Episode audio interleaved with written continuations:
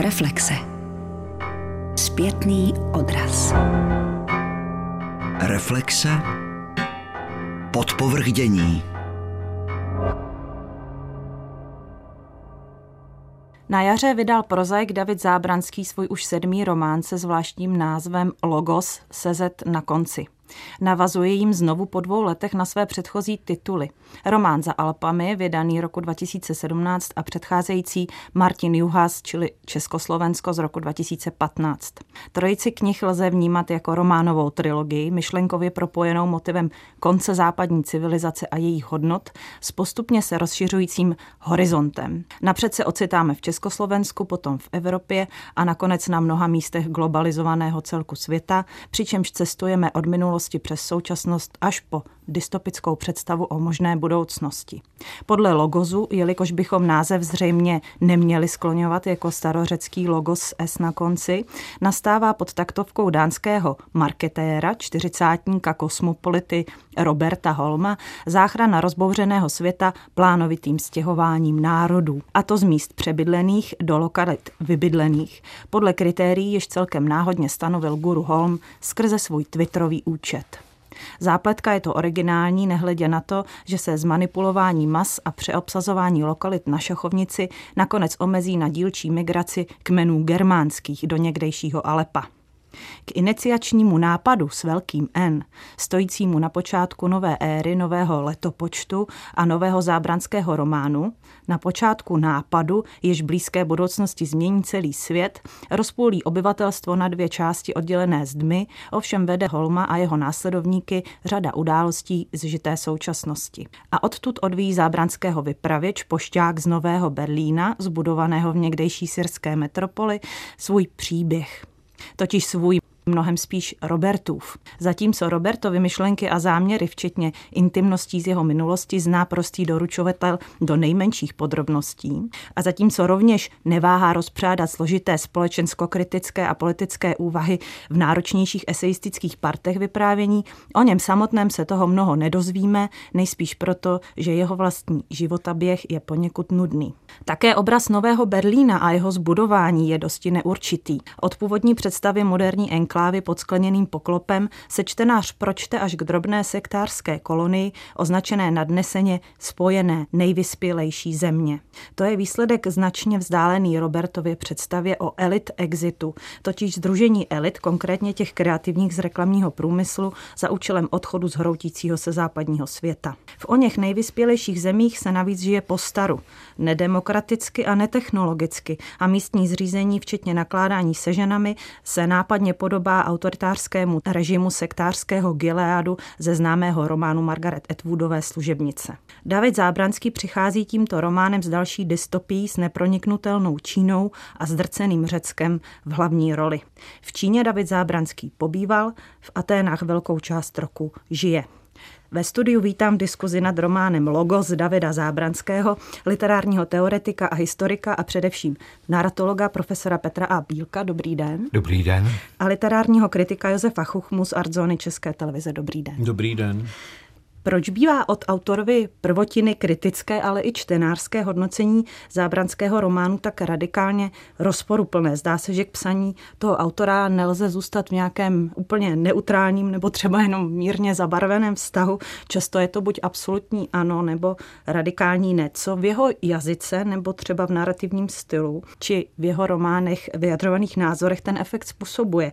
Čím David Zábranský tolik irituje nebo láká? Proč je mu vytýkána příliš na ambicioznost a jak k tomu případně přispívá jeho mediální sebeobraz? Je to plánovitá kontroverznost? Ptám se profesora Bílka. O tom můžeme jenom spekulovat, ale já myslím, že na to základně už jste odpověděla, že David Zábranský je prostě výrazný autor, který si o nějaké postoje vyloženě říká. Na tom počátku té tvorby to bylo takové to okázalé gesto toho kunderovského pro někoho epigona, pro někoho následníka trůnu.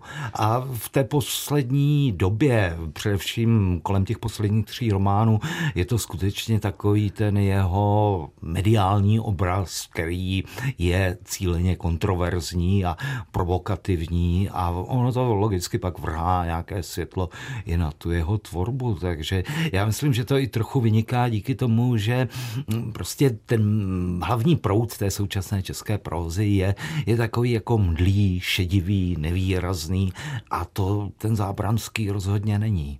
Co si myslí Josef Chuchma? Já si myslím, že ta diskuze, jestli teda nějaká existuje, nebo řekněme rozpolcenost okolo Zábranského, vyplývá z toho, že část publika si myslí, že to, co on píše, je skvělé a filozofické a druhá část si myslí, že jsou to úplné žvásty. Logos bude dozajista jedním z přibývajících románů dystopických či futuristicko-katastrofických, hmm. řekněme. Je to ale současně podle vašeho názoru román humoristický? Je to třeba černá groteska nebo je to vážný společensko-kritický román? Ptám se proto, že v recenzi Jana Hellera bylo řečeno, že dokonce je ten přesah tak daleko sáhlý, že ten román lze číst i jako varování před přírodní katastrofou, před klimatickou hrozbou, tak jak je dnes formulována. Já to tam třeba neschledávám. Hmm, hmm. Mám dojem, že se tu mísí úvodní vážnost, kterou by člověk mohl třeba shledávat v první, já nevím, čtvrtině toho románu, hmm. s takovou potom už sebezáchovnou a zábavy plodnou ironizací toho řečeného, která ale nastala až postupně a celkem plíživě. Zpočátku se to tak, tak úplně netváří, aha. ten román. A s potřebou tedy, jak už bylo řečeno, předestřít především autorovi rozvahy nějakou jo. beletristickou formou, co pak převažuje, myslím si, v druhé polovině toho románu. Hmm. David Zábranský dosti otevřeně pohrdá trapností, obává hmm. se jim. I to třeba může být důvodem, proč pro vážnost v tom románu je méně místa, než by člověk zpočátku při čtení očekával. Ten úvodní tón se docela hmm. rychle transformuje. Podařil se tam Davidu Zábranskému žánrový mix, nebo jak byste zařadili ten román, pane profesore? Já myslím, že se mu to nepodařilo, že, že ten román je divný a asi jako chce být takhle multidimenzionální, aby ho šlo číst různým způsobem, ale ono pak zjistíte, že vlastně ani jedno to čtení není zajímavé, nebo vás nějak zvlášť nenaplňuje, jo? Že když se zmínila tu humornou stránku, tak ono je tam ten samotný nápad na to prostřídání v té původní podobě, kdy prostě si vlastně všechny státy vymění, to, ta svá geografická místa, tak ten je úžasný. A to, takhle je tam pár jakoby hezkých, humorných nápadů, ale celé se to tak jako rozpatlá a rozemele zase těmi dalšími složkami, které prostě nápadité nebo humorné vůbec nejsou a všechno se to tak jako divně tluče, řekl bych. Máte stejný dojem? Ano, oni to jsou mimochodem, to, co tady profesor Bírak popisuje, tak jsou to vlastně znaky i dvou jeho dosavadních divadelních her. Jednou uvádí Studio Hrdinu, druhé Pražské divadlo komedie, tedy obě pražské scény a pokaždé se Stanislavem Majerem v hlavní roli. Já si myslím, že on se, on se trapnosti bojí, ale protože on podvědomě ví, že je chvílema trapný. Myslím David Zábranský. A já si myslím, že je trapný proto, protože vlastně nějaký prvotní nápad on je schopen rozvést do desítek a desítek stran anebo do řady a řady replik. A pak, když to celé skončí, tak vlastně zjistíte, že to nemá žádné jádro. Když jsme byli děti a dělali jsme, nevím, jestli to možná kolega Bílek taky zažil, na základní škole se vzal balón, ten se takovým líkem se okolo něj otáčelo, pak se ten balón vyfoukl a zůstalo jenom to líko natřené nějakým lakem a to byla ta krůsta. A mně, mně takhle připadá to psaní Davida Zábranského, že, že to je takové vyfouklé. Zároveň teda samozřejmě na, strašlivě nafouklé, protože on to teda teď zní jak z Cimrmana, ale jak vlastně ten jeho styl vypadá, co, jak, je to, jak je prostě každý detail prostě rozžvaněn, no. Když se ještě vrátíme nejenom k jeho hrám, ale i k těm předchozím románům, tak ten úplně poslední před tímto byl označen jako fašonský, jinde jako náckovský. Logos rovněž nese rysy, řekněme, pravicově konzervativních nebo neliberálních postojů se vší teda nějak neskrývanou kritikou takzvané korektnosti nebo feminismu a ty jsou tam předstírány jako určité novodobé povinné ideologie, hmm. proti kterým je potřeba se vymezit, jakožto proti povinným ideologiím. Je to v případě tohoto románu idea ve službách románové konstrukce nebo naopak je tu román podřízen tezi, která ho má nést. Je to od českého prozaika odvaha přiklánět se a otevřeně vyjadřovat tímto směrem nebo ne? Aby jsme byli úplně konkrétní, aby si o tom posluchači udělali nějakou představu.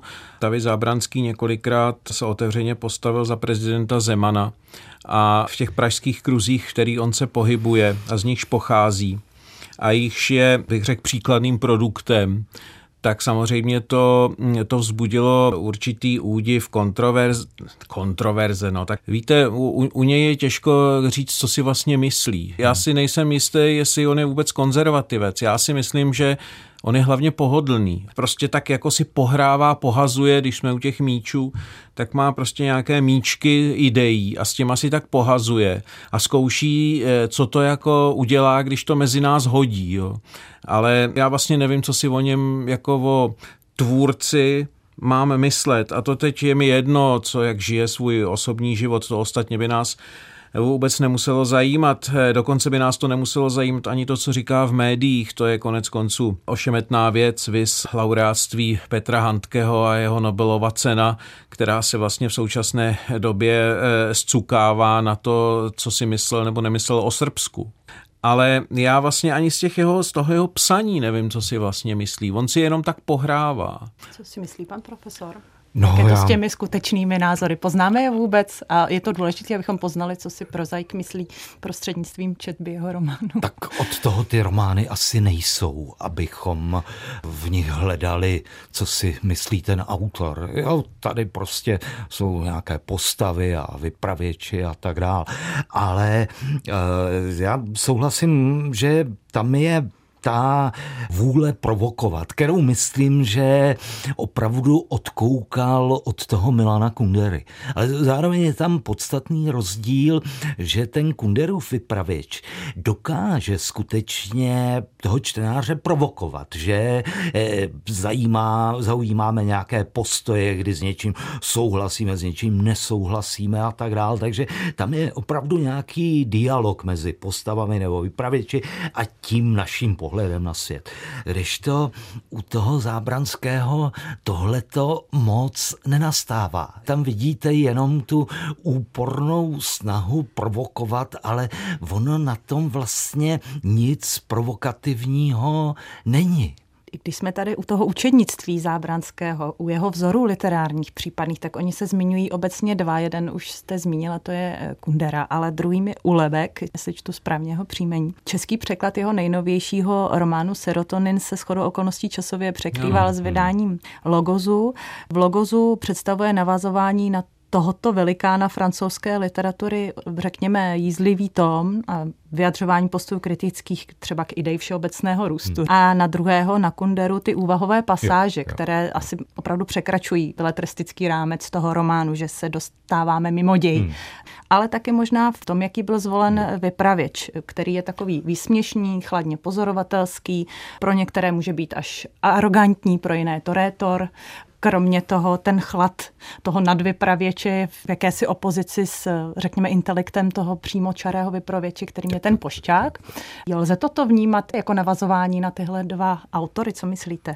Já myslím, že v něčem jo, ale zase v té nezvládnuté podobě, protože oba ti dva autoři si umí vytvořit vypravěče, který je takhle provokativních postojů nebo těch eseistických pasáží schopen.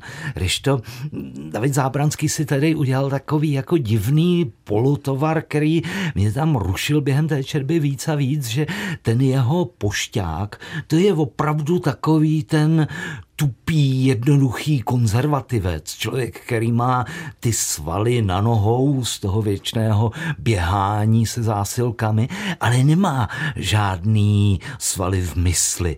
A najednou tenhle člověk prostě vynáší soudy o směřování světa, zkouší být ironický a tak. Čili my si pak musíme pomáhat tím, že si tady vyrobíme nějakou tuhletu kategorii nadvypravěč, aby, aby jsme to celé mohli vstřebat. A podle mě, jako kdyby tahle kategorie byla funkční, tak už ji dávno používal někdo před Zábranským, jo? A mě to teda vyznívá jako nějaká taková ta protéza, protože pak z toho románu vlastně není vůbec jasný, kdo kdy mluví. A vzniká zase tenhle guláš. Tam je jedna věc, že ten vypravěč, tak jak byl jako figura vystavěn, dost možná nemůže unést ani vyjádřit ty filozofické tak, tak, myšlenky, tak. které tam jsou, ale otázka je, jestli on je i čtenářsky strhujícím vypravěčem, jestli... Tady se dotýkáme nějakého obecnějšího problému v literatuře. Ona totiž ta, vyprav, ta postava toho vypravěče, který řekněme, a já jsem si toho skutečně všim u řady a řady knih, není to jenom otázka u Zábranského, že prostě si zvolíte vypravěče určitého typu a pak je otázka, jestli ten vypravěč určitého typu je to vést úvahy, které v tom, v tom románu prostě jsou a které jsou mu připisovány. A myslím si, že v tomhletom případě to tak není. Ještě bych se vrátil k vaší otázce, co se týče Houellebecqa a Milana Kundery.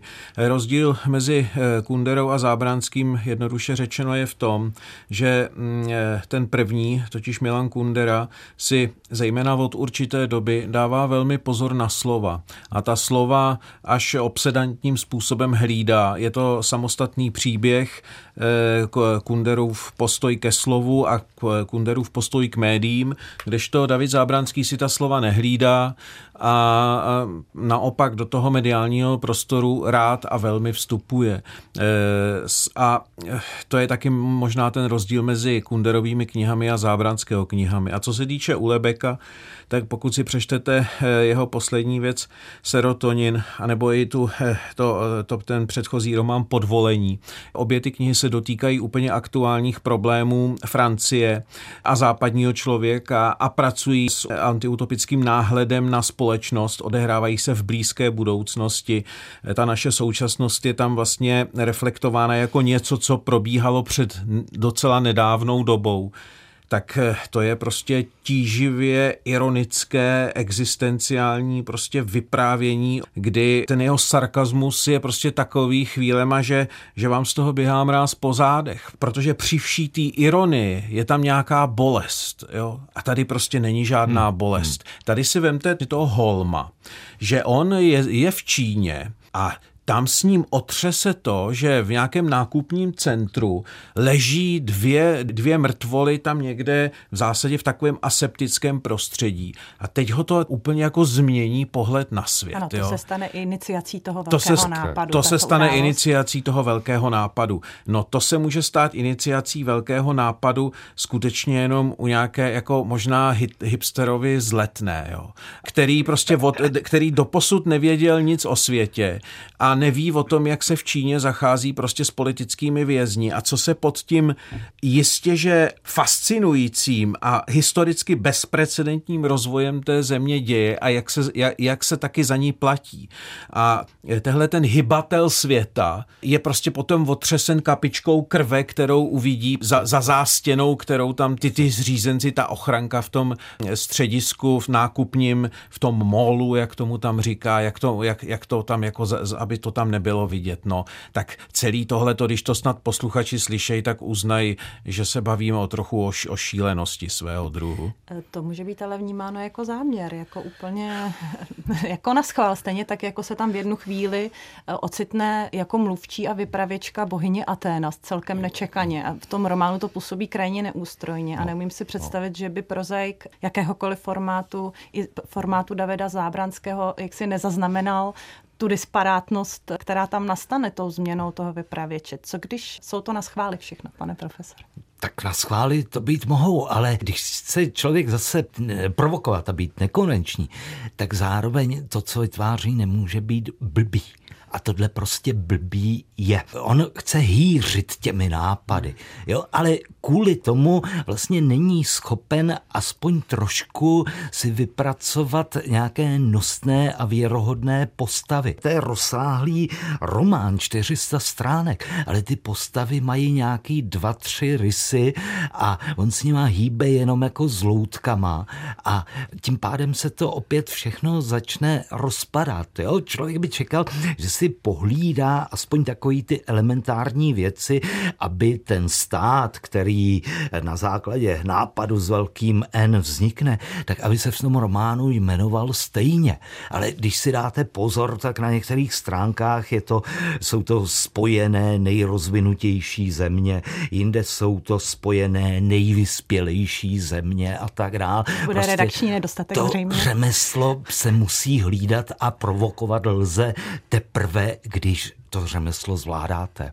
Já jsem docela ráda, že jste narazil na postavy tohoto románu. Když bychom se zastavili u těch ženských figur, tak pro ně tam, co by aktérek čehokoliv, ve smyslu akční aktérka, jo, tam pro ně zbývá skutečně jen minimální prostor, ne, že bych tady chtěla rozvíjet nějaké feministické rozpravy, ale co se stane s románem, v němž mají ženské figury takto omezený prostor, jakékoliv ženské postavy, jaký podíl má ta úplná absence ženské složky na stavbě toho románu a jaké jsou vlastně postavy toho románu obecně? Jsou z masa a kostí, nebo jsou to ty kunderovské nositelky rysů, jejichž prostřednictvím se něco demonstruje, stejně jako ten použitý vypravěč je taková zátěž pro tu naraci, což třeba může být vnímáno taky jako záměr. Co myslíte?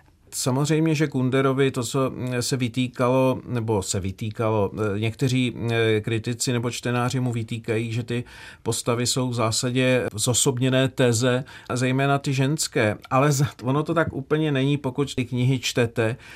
Prostě Kundera má nějakou základní citlivost, s kterou je schopen tu, samozřejmě dalo by se teďko říct, nakolik historicky podmíněnou, ale nějakou ženskou senzitivitu, nějaké vnímání zachytit. A kdyby tomu tak nebylo, tak já si myslím, že dokonce je víc čtenářek než čtenářů Milana Kundery. Tak by asi tolik žen Milana Kunderu nečetlo. Ale když se vrátíme k Logosu a když se vrátíme k Zábranskému, mimochodem obě ty hry, Truhlář Majer, ten název je delší, a Konzervativec, to je ta druhá hra, tak obě mají zase za hlavního hrdiny, respektive za jediné postavy, mají muže. Já si myslím, že on vlastně ženy jako ke svému vnímání světa David Zábranský vlastně nepotřebuje. My, myslím si, že, že je to takový rozumbrada, který prostě sedí v kavárně a má různé nápady, které se zná, že jsou skvělé. A druhý den sedne a asi má nějakou určitou kázeň a vůli psát a prostě chrlí knížku za knížkou a rozebírá tyhle ty nápady, k nímž vlastně jakoby nepotřebuje nikoho druhého, mám pocit, no.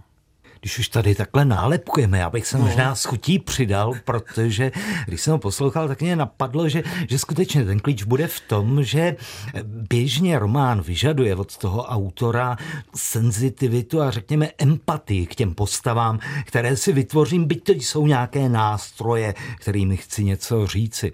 A u toho Davida Zábranského člověk cítí spíš nějaký takový spisovatelský autismus. Ten... Já jsem to slovo na mysli a dobře, že jste ho řekl. Ty postavy jsou skutečně jenom takové ty přidušené loutky a s těmi ženskými postavami ono jakoby je to funkční v tom vyznění, že ta pointa románu je návrat prostě k té tradiční konzervativní společnosti, kde ženy vaří a jsou sticha.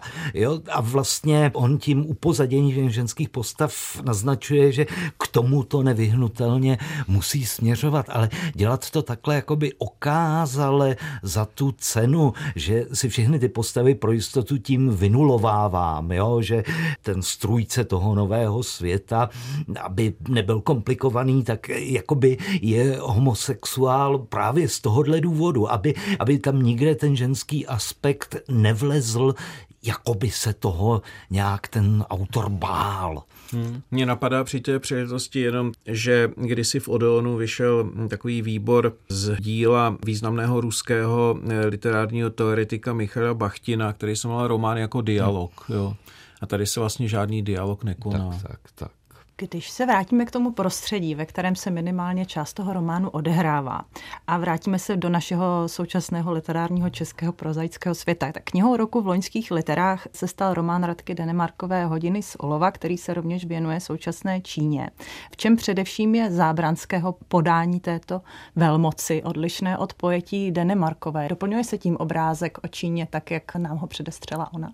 Já bych řekl, že to jsou jakoby dvě úplně jiné Číny, že u té Denemarkové je vlastně jako ta Čína centrem pozornosti, když to u toho Zábranského hraje nějakou důležitou roli, ale jak už to tady padlo, tak vlastně jenom jako takové to iniciační prostředí, které to nakopne, a tím pádem, aspoň jak já si to interpretuju, tak ten román asi má říkat: věnujme pozornost Číně. Čína je důležitá, protože kdyby Robert Holm necestoval do Číny, tak by vlastně ani tahle ta verze nápad nového utopického světa nevznikla. Hmm. David Zábranský vyřešil tu situaci toho přesunu germánských kmenů do Alepa celkem rafinovaně pomocí zasedání O S N a následně finančního přispění magnátů Jeffa Bezose nebo Elona Muska, totiž mužky a bezošky. Ten nový Berlín nakonec ovšem zakládá, jak už jsme říkali, pouze několik stovek lidí. Žádné masy, kterých se Holm chtěl dočkat. Koho se vlastně ta absolutní prohra, kterou ten román ilustruje, týká? Jakých skupin podle vás? Tam padlo v tom románu, jestli to dobře pamatuju, slo, asi, že tam jsou tisíce lidí, deset tisíc lidí. Nebo... Ty informace se různí, protože úplně na konci je čtvrt milionu ano. lidí. No, ale, ale, ale během, te, během toho jsem vlastně nabyl dojmu, že je to nějaká vlastně nevelká enkláva. Odletělo padesát letadel jo, a zřejmě tak. se civilizace Nového Berlína potom rozšířila na toho čtvrt milionu. Tak, tak jsem to vyrozuměla. Jo, ale vaše otázka je, kdo... Kdo vlastně tam trpí, kdo tam prohrává? Tohle je takové to pěkné a vydatné téma vlastně u jakýchkoliv utopických románů, jo? Že už Alfred Kubin, Země snívců na začátku dvacátého století, kde je taky tahle nová země, Perla, a otázka, kdo tu novou zemi založí, jo? Jako jakýsi princip Noémovy archy vlastně.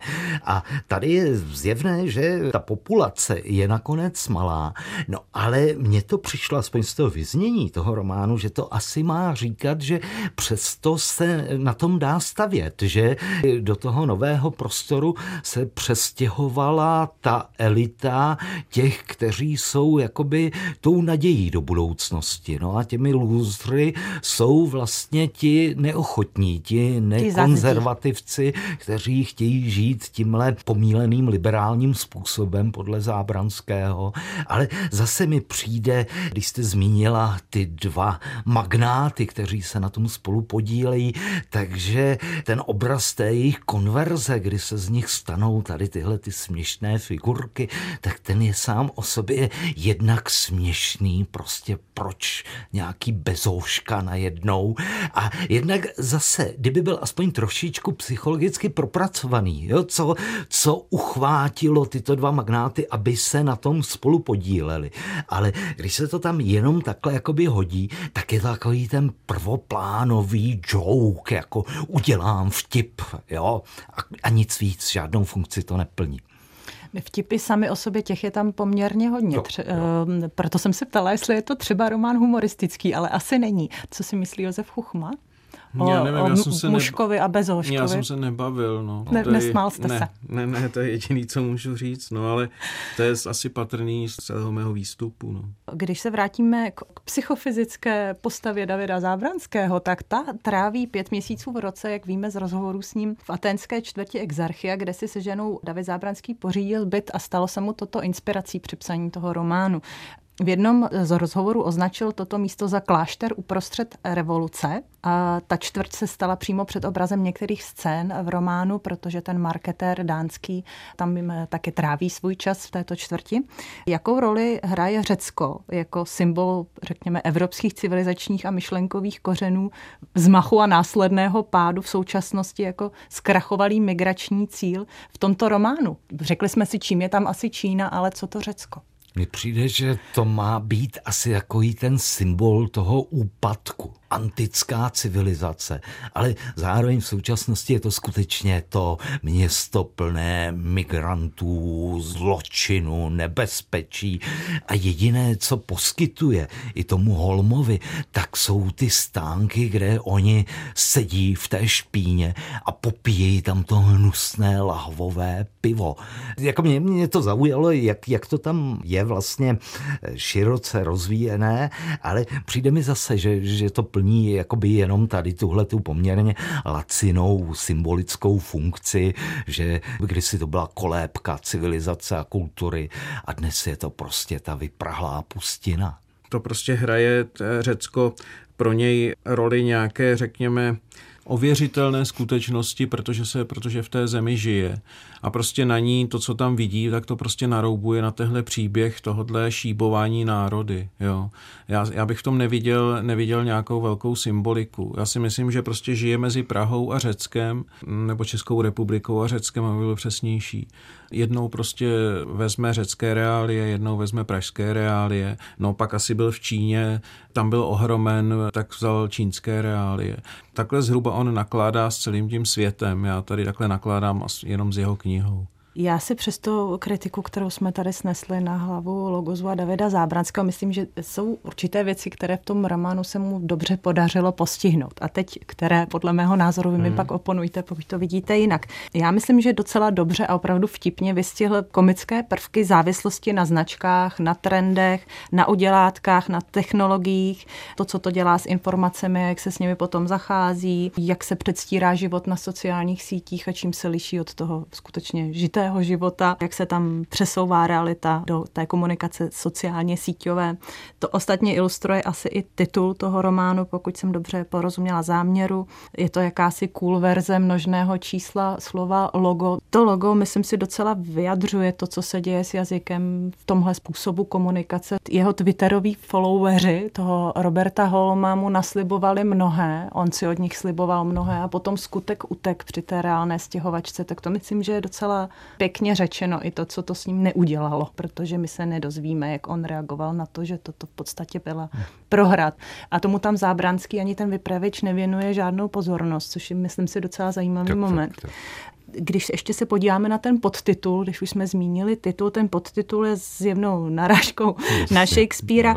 Má ta tragédie o Hamletovi, Kralevici dánském ještě nějaký jiný odraz v románu, než to, že se ocitla v podtitulu a že hlavní postava přesunu se jmenuje marketer dánský, protože je to prostě reklamkář, který pochází z Dánska.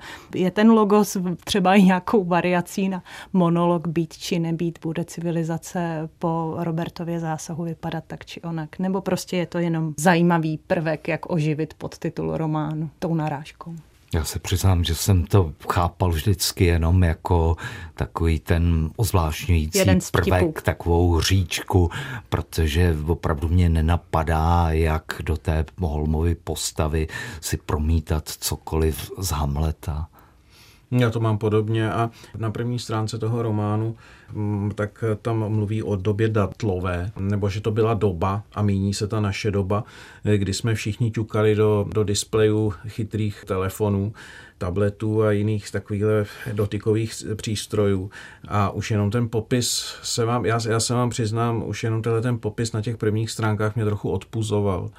Mně to přišlo, že to je strašlivě trendy. To je takový to, že vezmete jeden rys a řeknete, že taková byla ta doba. Tak co s tím, no? Já vím, že vždycky bez, bez zjednodušení se vlastně ta lidská komunikace není možná. To je pochopitelný. Dokonce ani v literatuře není bez zjednodušování prostě vlastně se možné nějakým způsobem vyjádřit. Ale prostě doba datlová, paní nějaká má tričko Dlor, což má být jako asi fake Dioru, jestli jsem to dobře pochopil. Ten pan Holm, který měří na celý metr sedmdesát, jestli to dobře pamatuju, tak, tak, se, tak je závislý na svých brýlích Prada. No a takhle, takhle prostě to tam postupuje. Jsou to takové takové takzvané interesantní detaily. No. Podívejte se, ten člověk zkrachoval, to je pravda, ale co byste taky chtěla od člověka, který prostě v Číně vidí a stejně taky mohl vidět v brněnské Vaňkovce, že prostě nějaký dva lidi ležejí mrtví na zemi, to se prostě může stát kdekoliv. A s ním to otřese jako tak, že chce měnit svět a přesouvat kontinenty. Tak takovýhle člověk snad, kdyby uspěl, tak teda pozdrav pámbu. Pane profesore. Tohle je výstižný, jo, že ono to vlastně vrací do hry, jak jste tady určitý aspekty toho románu chválila, že já souhlasím, že je to pravda, že se s tím zabývá, jo, a ta tematika toho virtuálního života na těch sítích s tím, že život teda je někde jinde, to tam určitě je, ale přijde mi, a souhlasím s Josefem Chuchmou, že je to opravdu v naprosto takový té prvoplánové podobě, o tom by mohl, když má takovýhle nápady, tak napsat nějaký krátký esej, jo. Jo, ale není žádný důvod z tohohle nápadu okamžitě dělat takhle přímočaře román. Vy jste tady zmínil ten protipol Dior a Dlor. On se tenhle ten souboj padělku s originálem, přičemž padělek je na hodnotovém stupenku Roberta Holma podstatně výše, odehrává na celé ploše toho čtyřistastránkového románu průběžně. Je to jeden z těch prvků, který se průběžně vrací. Takhle se cyklicky vrací různé jiné prvky, například postava Panafu nebo ten ústřední iniciační okamžik s pádem a současným náhodným zabitím hmm. okolo jdoucí ženy, kdy teda oba protagonisté zemřou. Jsou tam ještě jiné prvky, které se takhle opakují a mají nějakou závažnost. Má ten protipol Dior Dlor takovou závažnost, jakou bychom očekávali? Rozumíme tomu správně, takže originál má mínus, zatímco kopie z etických důvodů má plus. Jestli tady prostě nepleteme z mála něco víc, než může být upleteno, abych tak řekl. Jo. V tom románu jsou prostě určitý znaky, vnější znaky, které prostě jsou zbytnělí pro to, co chce prostě tím románem být řečeno. Já se vám přiznám, vážení posluchači, že když tam bylo to Dior a Dlor, tak jsem to čet večer, byl jsem unavený a nevěděl, myslel jsem si, že už blbě vidím, tak jsem si říkal, že, že, že to je překlep a že se jim slila barva, jo. Asi takhle je to hlubokomyslný, jo. Ale samozřejmě na tom tričku je to větší, takže si hned všimnete, jestli je tam Dior nebo Dlor. Když jsme u originálu a fejku, tak já si myslím, že Milanu Kunderovi lze vyčítat lecos, ale takovouhle prostomyslnost tý by se nikdy nedopustil. Pane profesore, co Dior a Dlor? No, mně, mně to přijde, že asi to má vyznívat tak, jak jste to tady interpretovala. Jo, že je tam nějaký vlastně odklon od toho světa značek a originálů k těm padělkům, které jsou vlastně jakoby autentičtější. Jsou hrdější. Hrdější a tak dále, jo, což zase by tam asi zapadalo z toho pohledu, kdyby se to zobecnilo, že končí takový ten svět inženýrství, včetně toho sociálního inženýrství a vracíme se zpátky někam k tomu světu kutilství, protože i celý ten koncept té nové země je vlastně na tom no, kutilství ale, založený. Ale teď, když prostě takhle o tom budeme diskutovat, tak se právě ukáže kutilství, to jsou prostě nesmysly. Realita je taková, že e, tam prostě fungují sociální sítě v tom románu, myslím. A e, všechny ty aktivity, které prostě jsou rozhodující pro ten svět, jsou totiž dílem právě inženýrů, jsou právě dílem techniků. Bez nich by ten svět jako nebyl a nefungoval tak, jak v současnosti funguje. A popírat tuhletu skutečnost znamená prostě vlastně nevidět to, na jakých principech ten svět funguje. Pak se totiž divíme, že jsou nějaké algoritmy a ty algoritmy prostě odhadují to, co my jsme schopni si myslet nebo nejsme, nebo nám něco implikují. To je prostě dáno tím, že ten svět právě není inženýrský. To je ten zvláštní rozpor současného světa. Jehož je teda mimochodem Zábranský úplně tím nejlepším produktem, jo, nebo nejvýstižnějším. To je totiž svět, kde, v kterém záleží, pokud se třeba zajímáte o programování, kde uděláte jednu jedinou drobonkou chybu a ta věc nefunguje. A zároveň jako na druhé straně je svět žvástu. Jak to říká současný mluvčí prezidenta republiky, nevíte, co je pravda. Kdo to určí, co je pravda? To znamená, že existuje jedna část života, kde prostě se nesmíte splést dvojediný písmenko, dvojedinou čárku, anebo u lékařů dvojedinou buňku. A existuje druhá část života, kde se žvaní a vlastně žádná pravda neexistuje. A nic vlastně neplatí.